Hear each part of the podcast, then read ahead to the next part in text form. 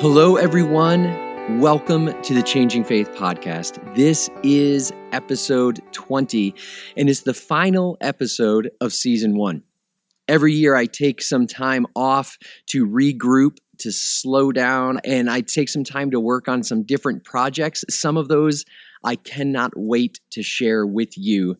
But for now, uh, I am heading off the grid, and season two of the podcast will be back in a couple of months uh, probably sometime in September, but we still have today, right now, this episode, episode 20, titled My Exit Interview. And it's a response to the many questions, conversations, and discussions I have had over the last couple of years.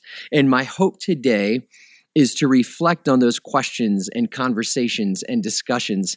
And so to do that, I've taken many of the questions that I received from you uh, over email, questions that I've uh, been asked over meals, questions that I've, I've been asked during meetings, and I want to respond to those.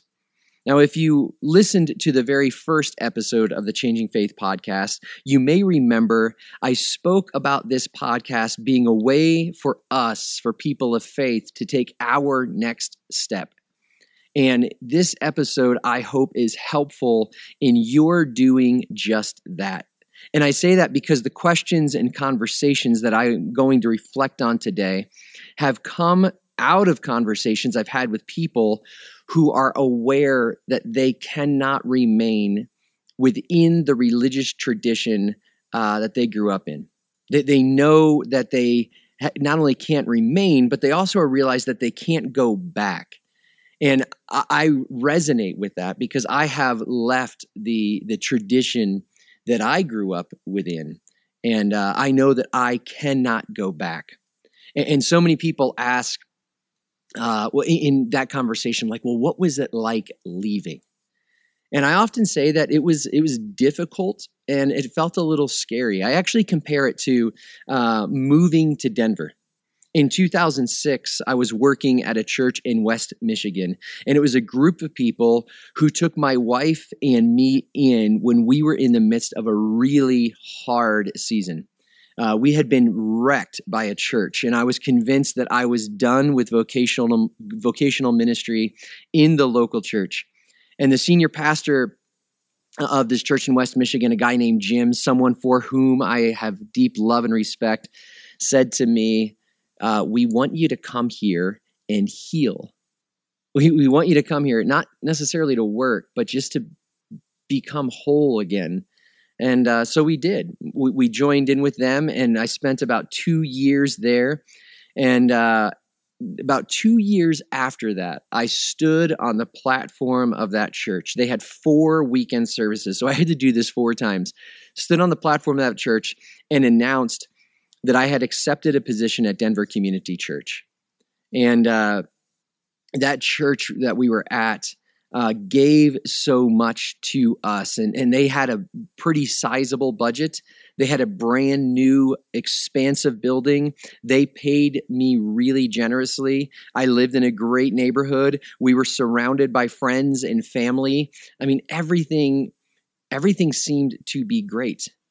In Denver, well, Denver, by comparison, was a lot different. Uh, at that time, DCC, Denver Community Church, had no money.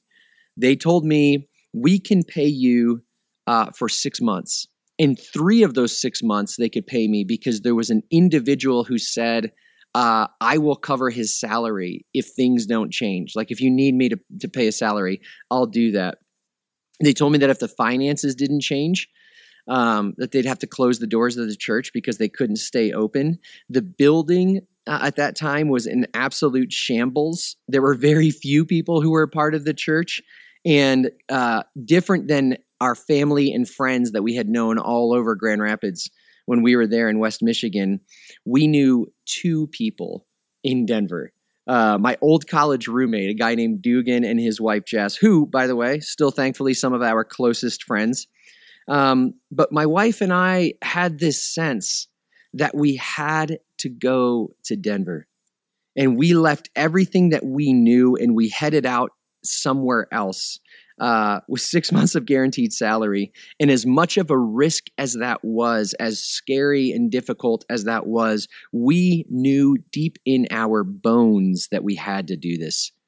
Sink or swim, come hell or high water, we knew this was our next move. And so we went. And when I was in the process of leaving that wonderful church in West Michigan, uh, I had an exit interview where they asked me all sorts of questions about what was it like to be a part of this church and what would you hope for someone else who's going to work here in the future? And this is what I, how i want to frame our conversation today. This is my exit interview. And this sense of leaving the sense of of something being difficult something being scary but you know you have to go and in your going you recognize that you are leaving. This is the same sense I get from so many people who are leaving or jumping off evangelicalism. They know they have to go, but it feels so difficult. And it's difficult because there is uh, the fear component. It's scary. And if you're anything like me, uh, you grew up in a world where hell was a constant motivator. I, I just met with a couple a, a few weeks ago who are crippled with a fear of being wrong. And I totally get it because it, we were taught if you're wrong, you're going to hell. If you're wrong, you will experience eternal conscious torment. And so they're in my office crying, saying, What if we're wrong? What if we're wrong? And so it's scary. And, and, it's difficult because if your experience is similar to mine, the evangelical world appears to be this massive, almighty, indestructible machine. Like this is who the church is. This is who the church has always been. This is who the church will always be. But the truth is, it only feels that way when you're in it. You see, once you're outside, you recognize that there is a massive, vibrant, exciting world to be experienced. And even more, that there is a large Christian tradition that is beautiful and stunning, and that the evangelical tradition is only a small part of that larger tradition, of that larger world. And I think for me, it was difficult leaving uh, because as much as it felt like I was walking away or jumping off the evangelical ship, it also felt like something died. Uh, recently, I, have I've really experienced like a death. Like the, the church of my memory seems like that church that's dead. Or maybe it's that I finally walked far enough away to see the whole thing more clearly. And and for me, there's been a lot of heartbreak. There's been a lot of sorrow in the whole thing.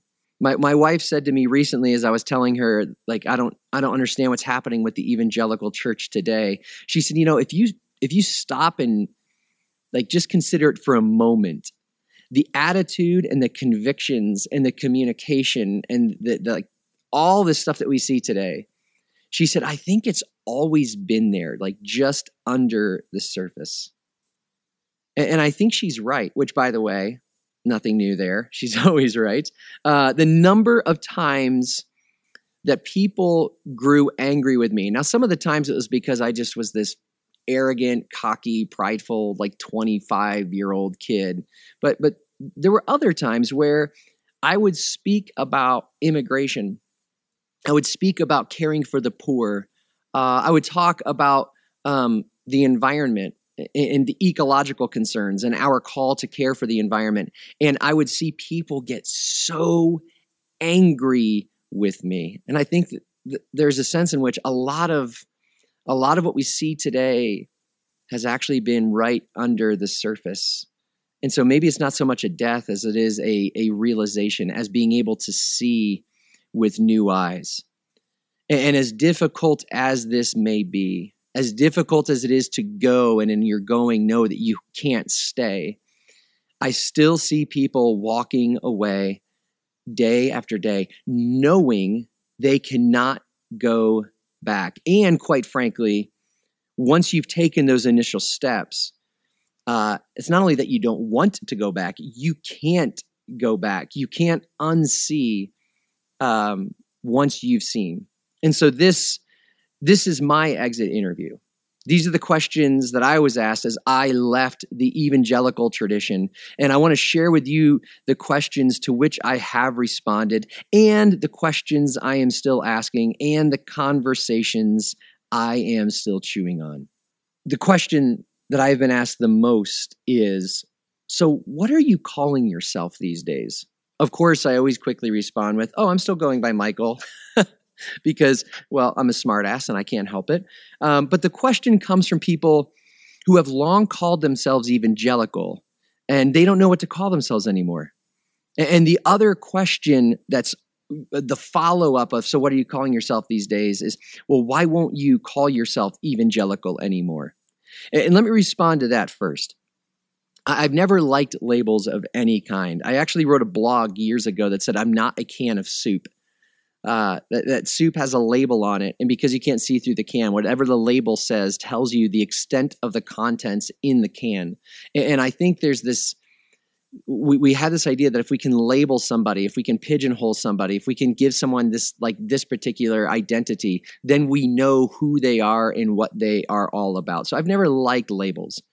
Um, I recently heard an interview with a pastor who talked about the need to reclaim the term evangelical. Um, I have friends who they don't want to give up the term evangelical. And so they call themselves progressive evangelicals or post evangelicals. And I, I, think these people have their motivations, and, and I, I understand to a certain extent their motivations. And I think it's fine that they want that. Um, but I'm not interested in redeeming the label evangelical, quite honestly. Um, because there are times when something is so broken that you just what you just don't fix it. Uh, in 2000, my wife and I went to Lowe's, like the, the big big box hardware store, to buy a grill, and they had a floor model. It was a char-broil grill, a floor model for eighty nine dollars, and it was this really like kind of pretty small grill. And the guy kept trying to sell me like this $500 grill. And i'm like listen man i'm going to take this one 89 bucks. And he said to me you know it's only going to last you about two to three years. So he says well it's only going to last three years. I replaced every single part on this grill multiple times over the years. I probably spent like well i probably spent about 500 bucks for, for this grill. Um, and a few years ago it, it broke again, and my wife was like, "Honey, it's it's time." It's time to get rid of the grill. Like we have to go. You, you have to get rid of this thing. We can't do this anymore. Nothing that you replace will make this grill better. There are times when you say, yeah, you can't fix it. And then after a period of time of coming to grips with that, you just say, well, I guess I guess it's time to get a new one. I guess it's time to toss it.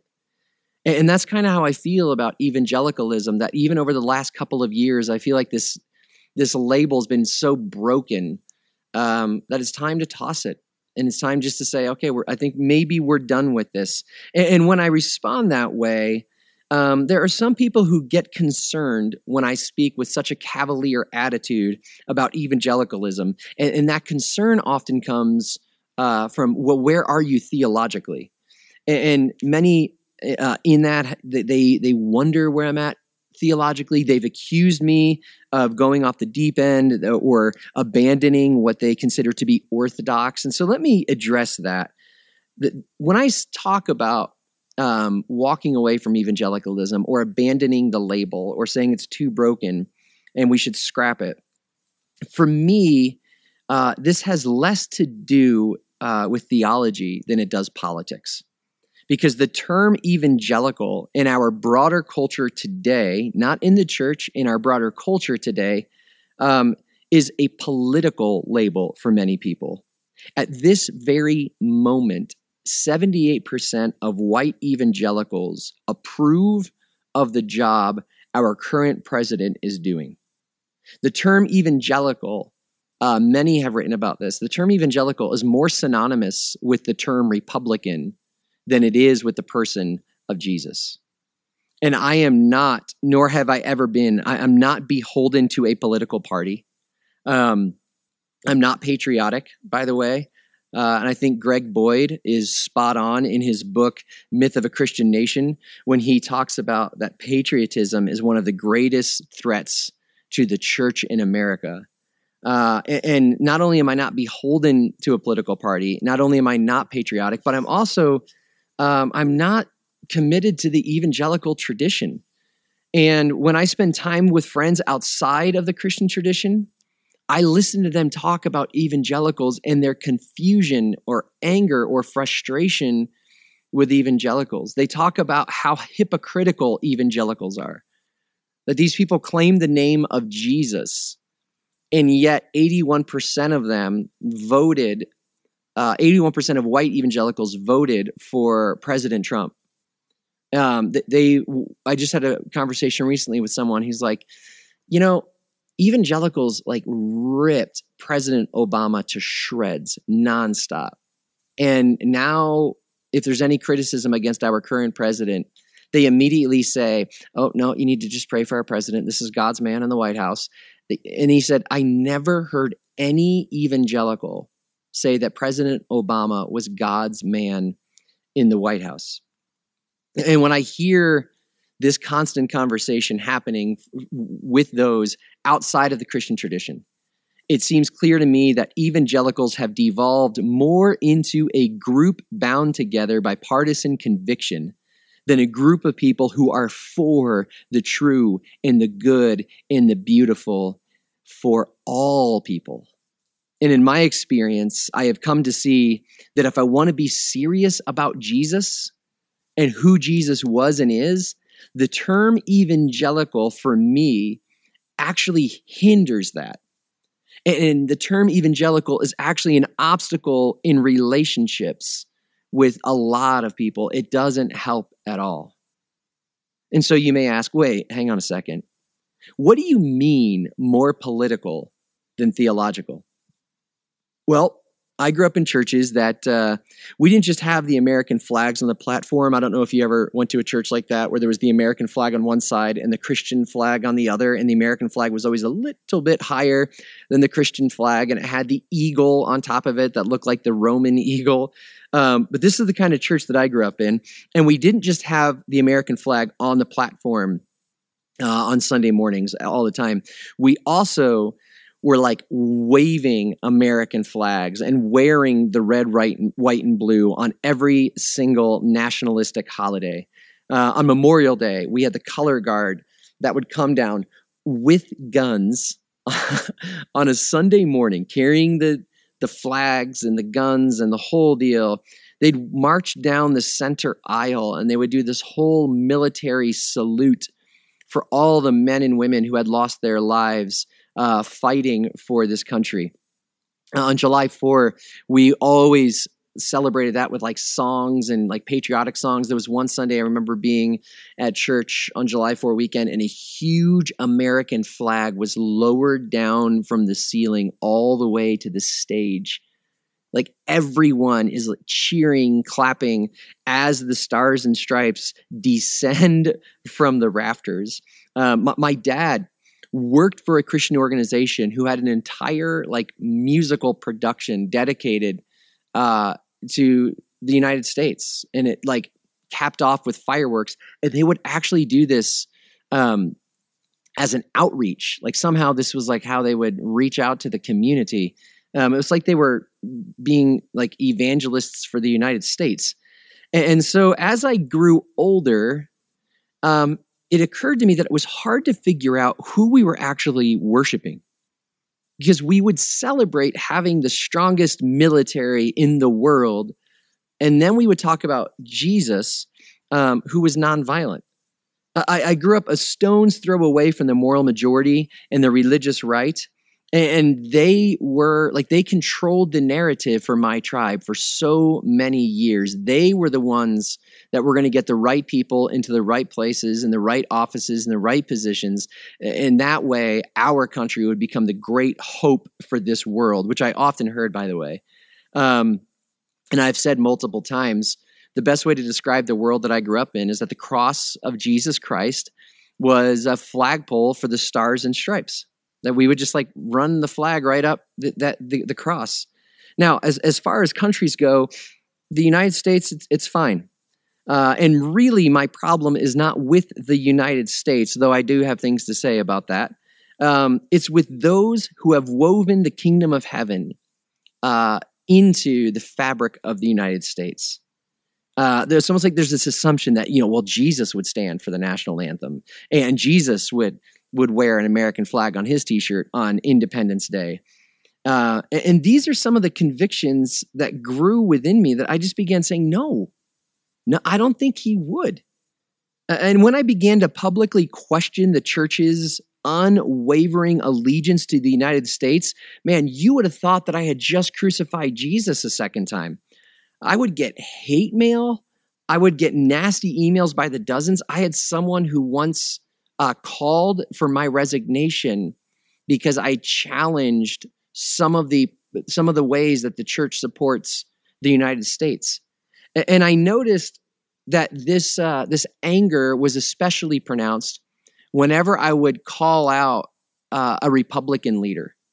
If it was a Democrat, not so much. Republican, it was I was getting way too close. Um, there were many recently who were surprised and outraged by Attorney General Jeff Sessions when he quoted Romans 13. Um, he, he re- referenced Romans 13, verse 1, which is, Let everyone be subject to the governing authorities, for there is no authority except that which God has established.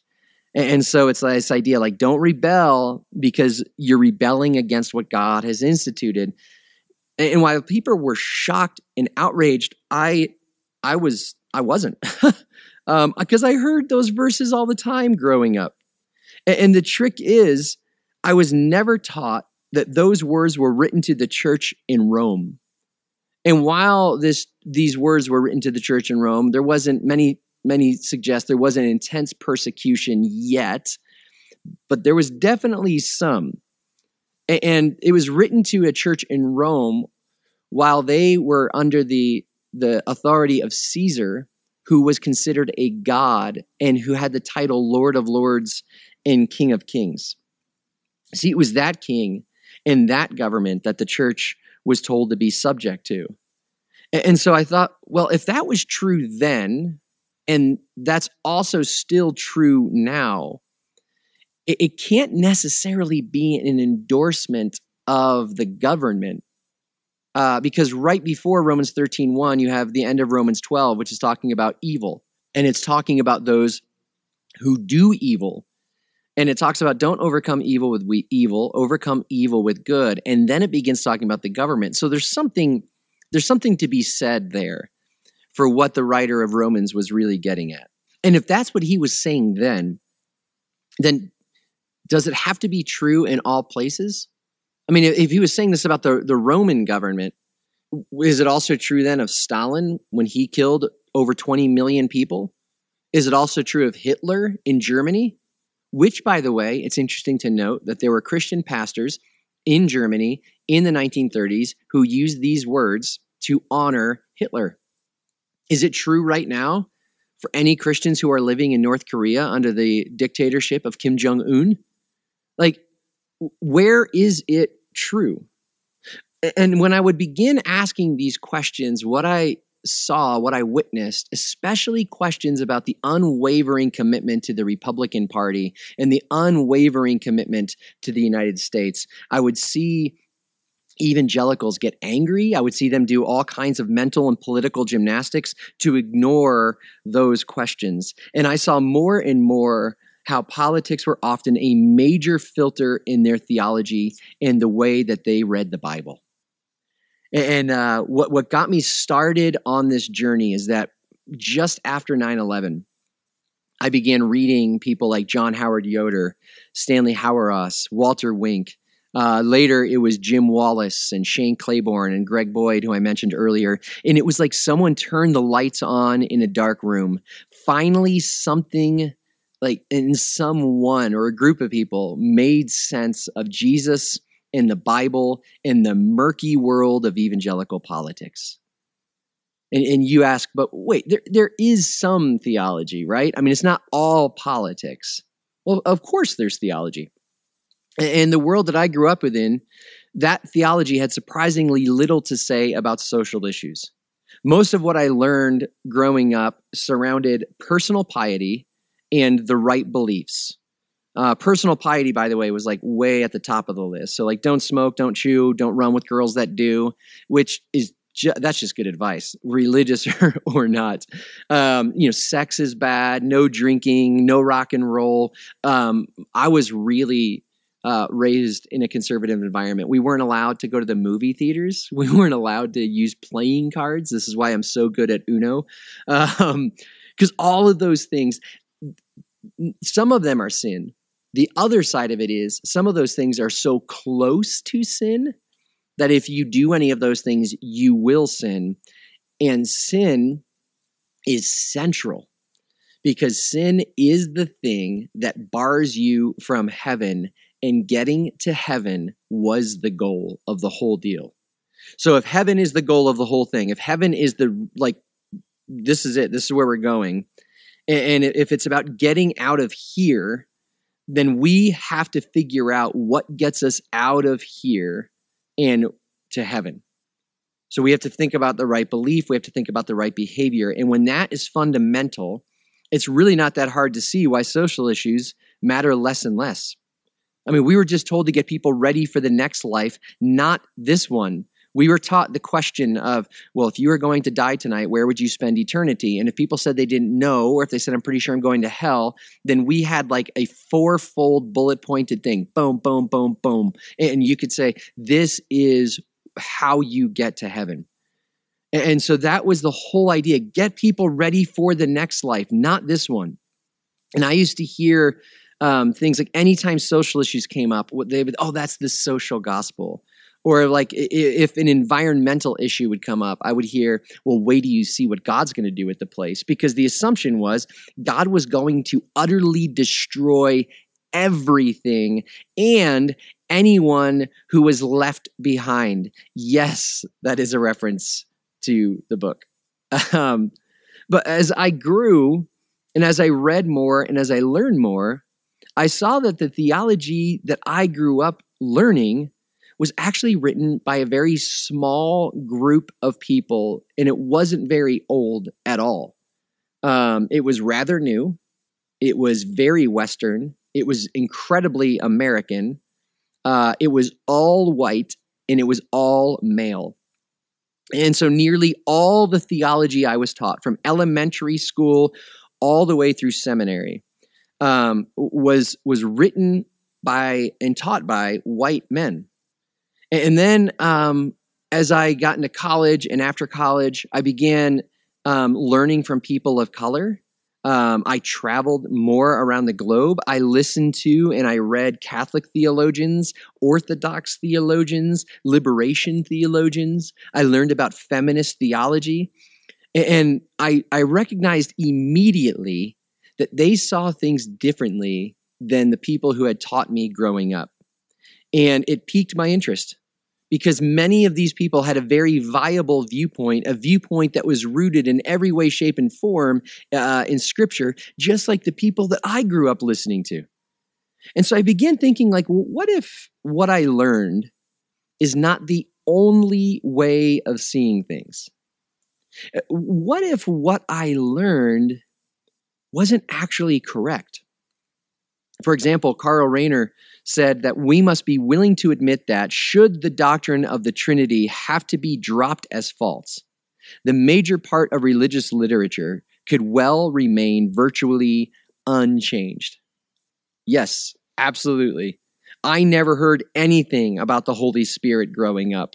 The Spirit was like always on the bench. Like, sure, the, the Spirit was a part of the team, um, but definitely never really in the game but but then I would hear stories coming from around the world about what the spirit is up to. I would spend time with people who would talk about the spirit as though the, spirit was deep and real and still active. Um, I, I, learned in seminary that the word, both in Hebrew and Greek, the original languages uh, of the Bible, that the word for spirit in Hebrew and Greek is always feminine. So does does that mean God is a feminine side? Uh, and so I had on and on these questions built up and built up, and I kept thinking, why aren't we talking about this? Like, how much are we missing? And then when I would ask questions, I was often quickly shut down. And, and, so, what happened to me when I began thinking about this theology within evangelicalism is I became theologically suspicious. Um, and I think there are some things that the evangelical world has to offer, but it's one voice among many. And the attitude that I encountered so often what is that it was the voice, the one correct singular voice.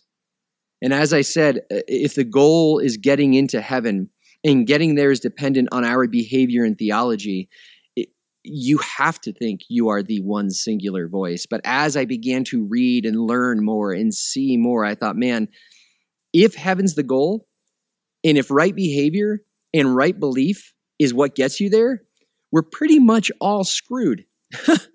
because the more I read and listened and learned and experienced, the more I recognized the way that I was wrong and, all there was I did not and could not and still do not know.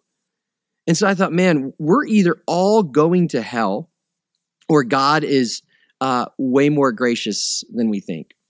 And, and I chose to believe and still choose to believe that God is far more gracious than we think. And this was the start of my fears being relieved. And so you ask, so it's kind of been negative so far. Um, is there anything you you will take from your experience in the evangelical world? And to that, I would say yes. Um, yes, there, there's a lot of things that I'm grateful for. I think the deconstruction is necessary, but if that's all that we do, uh, then we run into the danger of just living on top of ruins. And, and, so for me, I can say the first thing I'm grateful for and that I, I have taken with me um, in, in leaving the evangelical world is a moral compass. I learned a great deal about the importance of morality, and that's actually expanded for me. Um, I made a lot of mistakes growing up, but I I'm grateful that I made far fewer mistakes than I would have without the the morality that was taught to me. Um, and I think today there's a little bit of an anything goes attitude among a lot of people. And I realize that I sound prudish or like, you know, whatever, that's fine. Uh, you can accuse me of that. But the moral foundation for me has proven and remained so important. Um, and I think for me, it's moved from my own personal uh, morality, um, a, a morality that I'm able to hold without judging those who choose differently, without condemning those who choose differently, but also realizing that I think there are some uh, there are some parts of morality that are just good for our, for all of us. They're, they're good for our world. Um, so I'm grateful for that. I, I think second, um, I'm grateful for Jesus. And I know that sounds corny, like that's the that's the answer to what? To every Sunday school question. Um, but the first thing I learned and that I'm still learning uh, about Jesus was Jesus loves me. This I know. And the more I have studied the life of the historical Jesus, the more I am enthralled with who Jesus is, the Word from the beginning. Uh, I, have seen the absolute scandal that surrounded Jesus everywhere he went. Uh, I often say that there was a reason that the rumors of him being a glutton and a drunkard were believable. Um, that he wasn't hanging out with the right people, he wasn't going to the right parties. He, like, did anyone ever say, like, oh, man, I saw Jesus hanging out with a prostitute last night? Um, like, there was scandal around him all the time. Jesus welcomed everybody, everyone, anyone who wanted to spend time with him. Jesus would say, okay, he did not have uh, people that he would say no to when it came to spending time. And um, for all the moments that I've been somewhere between a devout Christian and an agnostic, uh, and I seem to always be between those two places, just at different places on the on the continuum. Um, I've never been able to escape the loving gaze of Jesus. the the power of his humility, um, his wild and inclusive embrace of all people, uh, his willingness to challenge the status quo, his struggle of uh, what it meant to be him. Like God, I don't want to go through this. I don't want to have to do this. Uh, so profoundly and deeply human and loving. I, I just, uh, yeah, I'm so grateful that I was introduced with that that little song, "Jesus loves me." This I know. And I think the other thing uh, that I'm grateful for is that the evangelicals taught me about the Bible, um, taught me to love the Bible, taught me to trust the Bible. And ironically, this is um, what opened my eyes and broke me open and led me to expand and led me to where I am today. Um, I think the Bible is incredibly subversive. The Bible is incredibly um, explosive and it's really upsetting. If you can read the Bible and it doesn't piss you off, I'm not sure you're uh, giving it a fair shake. Uh, the Bible, it, it, it should like rile us up inside. Uh, I believe the Bible is inspired, meaning that it, I think it breathes a new life. I think it breathes a new word. Uh, I think it's dynamic. I think it's impossible. Uh, I think it's always inviting us into deeper conversation with it and with one another. And um, and again, it was the Bible that led me to walk away from my tribe of origin. Um, I, in reading the prophets, for example, I, I was blown away by how much God, through the prophets, is talking about justice, justice, justice, justice and righteousness, which, by the way, righteousness doesn't have to do with personal piety. Righteousness is much more connected to justice. It's making things right, it's in the beginning of the word. This idea of righteousness and justice, the foundations of, the God, of God's throne, as the psalmist says. And um, John Dominic Crossan talks about how God never says to people, I reject your justice because of your lack of worship, but I do reject your worship because of your lack of justice. The, again, this this opening up of the Hebrew prophets, and I my mind was blown because I had never seen or read them before. Uh, I was taught uh, to study the Bible in context, to always dig deeper to figure out what was going on kind of behind the scenes. And it was this uh, learning from the evangelical world that changed my mind with regard to LGBTQ inclusion. Um, there were many who told me I was throwing the Bible away. And I would often be like, wait a second, what you taught me to do is what I did, and it's what opened my eyes to what's been there the whole time. Um, and like, why do we give context and contextual thought to so many parts of the New Testament except for those particular sets uh, of commands? Um, but it was actually the way I was taught to read the Bible is what changed my mind about so many things, like hell, for example. Um, I grew up hearing about hell all the time. And then as I uh, Uh, years ago, my mentor talked to me about reading the Gospels once a month. And so I did. And I realized that every time Jesus talks about hell, every single time Jesus talks about hell, he's addressing people who are religious. Jesus never says to people who are not in his like orbit or people who were rejected by the religious that they were going to hell. Jesus always looks at the religious and warns them about them going to hell.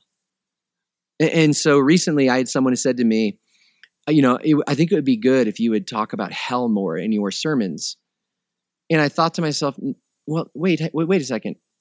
The people who seem to be the most obsessed about hell in the Gospels are the religious.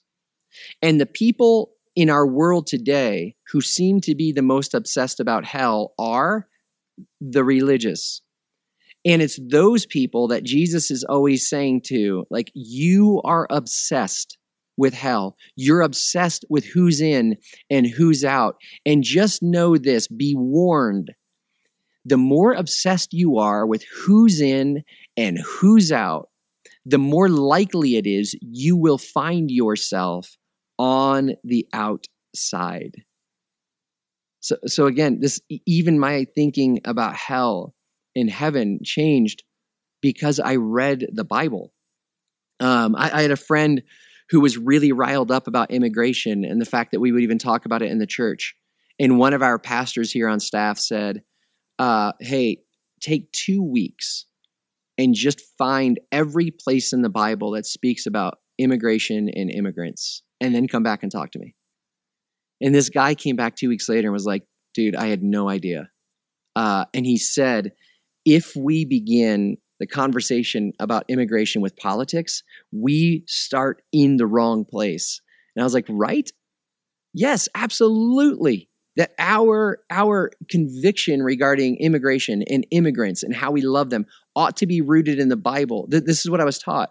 And yet, one in 10 evangelicals, a Lifeway research survey in 2015 says, actually know what the Bible teaches about immigration. And so, for me, because I was introduced to the Bible, I feel like I'm more serious about the Bible than ever. And the very thing I was taught to love and embrace was the, the vehicle that led, in large part, to my leaving the evangelical fold. And so you may ask, well, okay, so you've left. Where are you heading to now? And I can say with full confidence, I'm not sure. Uh, I'm more compelled by Jesus than ever. Uh, I'm more curious about the Bible than ever. I think the church in its current form is undergoing a renewal. And this is nothing new, by the way. It's happened many, many times.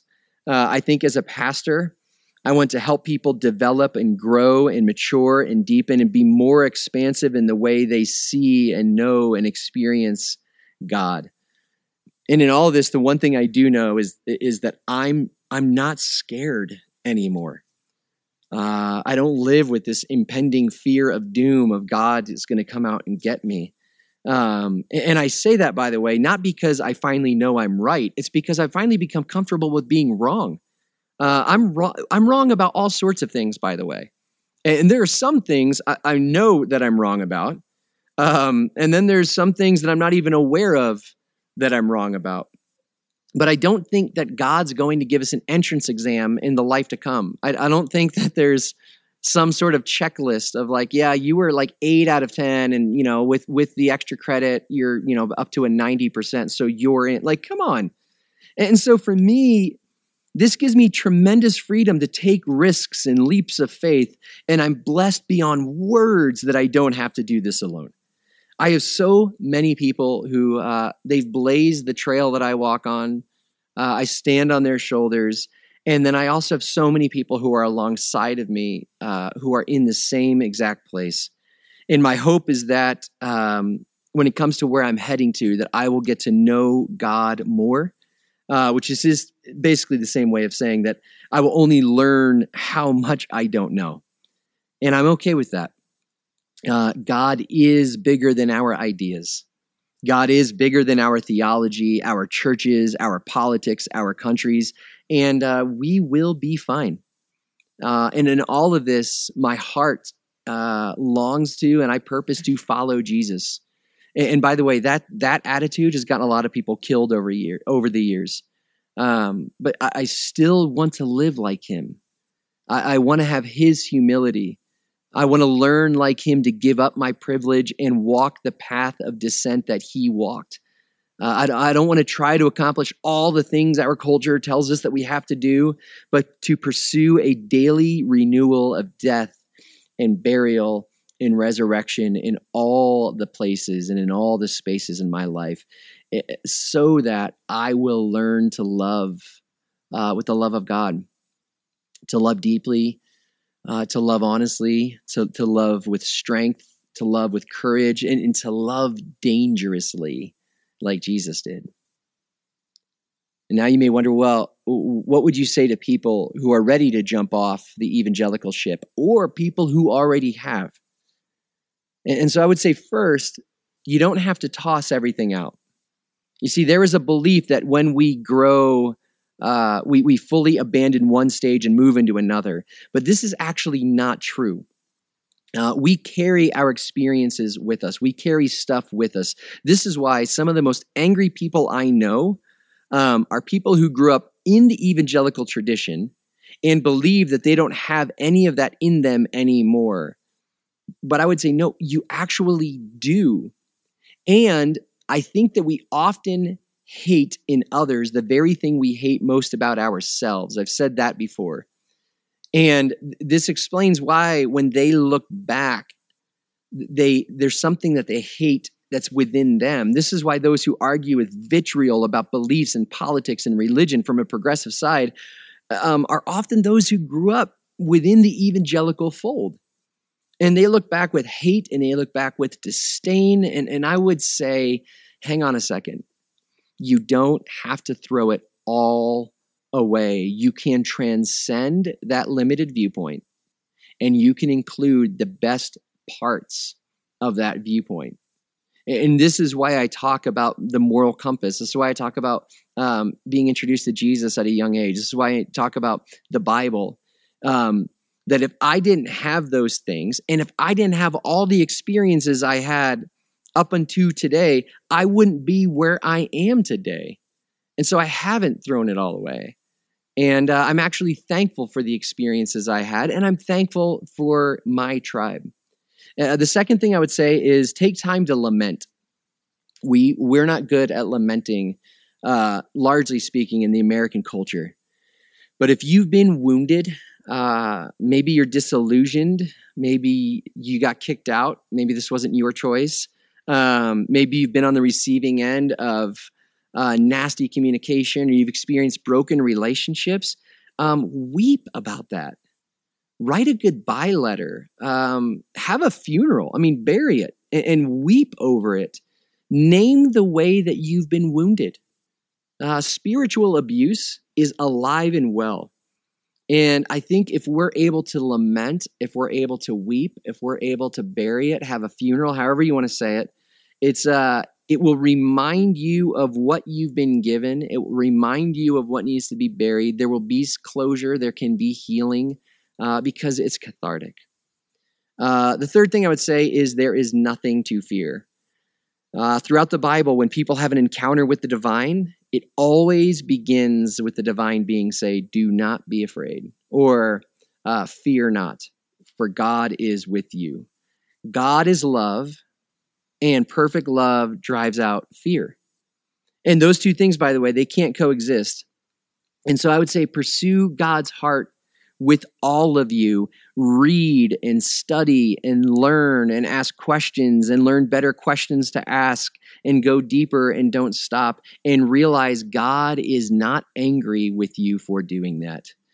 Uh, my kids, as I've watched them grow up, their questions, their skepticism, and sometimes even their frustration, it, it just, it, I've seen it all grow and it's more complex. That the more they learn about themselves and the more they learn about the world and the more that they hear and read and discover, the more robust questions they have, the more skepticism they have, the more curiosity they have. And when I see my kids who are curious, who begin asking questions, I love it. I love it. It's the, it so much fun. And, so, as Jesus once said, if you who are evil can give good gifts to your children, how much more God in heaven? And that's kind of my heart. It's like, wait, wait, wait. If I can appreciate my kids asking these questions, how much more God? There is nothing to fear. There is no question you will ask that will catch God off guard. In questions and curiosity and pushing and exploring and risking, those things are good and those things are healthy. It helps to remember that evangelicalism, evangelicalism started because of people who were willing to ask questions and be curious and push and explore and risk people who lived in a world where the Bible was used to defend slavery who began saying, I think this is wrong. I think that we need to rethink our theology. People who pushed against it, like Charles Finney and Jonathan Blanchard and Lucy Stone, they pushed forward and they saw social engagement as central to the heart of evangelicalism. These are our roots to move beyond, to push forward, to blaze new trails. And this is not only the roots of evangelicalism, it's the heart of the Christian tradition. I mean, this whole thing started because of people who are willing to take risks. This is the Christian tradition that one who is centered on the person of Jesus, who also in his day pushed forward and transcended the religious and political boundaries of his day. And he did it without fear because he knew God. But like many things, when people fail to mature with health, rather than blazing new trails, we begin to settle down, we begin to build walls, we begin to defend our territory. And, and I think people fail to re- remember who they originally were. And I think this is what I've seen happen. And this is why, for me, it was time to say goodbye a long time ago. And uh, for me, that I, I keep holding that the Christian tradition has long been a tradition that pushes forward from an obscure, marginal Jewish movement in the northern part of a small province, province called Judea in the Roman Empire into the expansive embrace of a loving God. God is always on the move. And I would say to you, never forget, we don't surprise God, but God has long been in the business of surprising us. You might be thinking, okay, okay, that's helpful, but you never answered how you identify yourself. yes, well, I was hoping I'd actually slip that by you. Um, and quite honestly, you can call me whatever you want uh, son of God, younger sibling of Jesus, a Christian, a Jesus follower, son of the universe, a pilgrim, uh, a, a, sojourner, a seeker of truth, one who celebrates the true and the good and the beautiful wherever and whenever I see it. Whatever you want to call me, uh, it's fine. I'm not into labels. Uh, and for the most part, I still just go by Michael. yes. So, with that, my encouragement is this keep taking steps. Keep taking risks. Keep leaping and jumping and falling and getting up and wandering and returning, knowing all the while there is a God who runs down the road to greet us with arms wide open. Trust that. Trust that kind of God. Trust that kind of love. And that, my friends, is the end of season one. I will miss you, and I cannot wait to reconnect with you in just a little bit. And until then, as always, much love and peace be with you.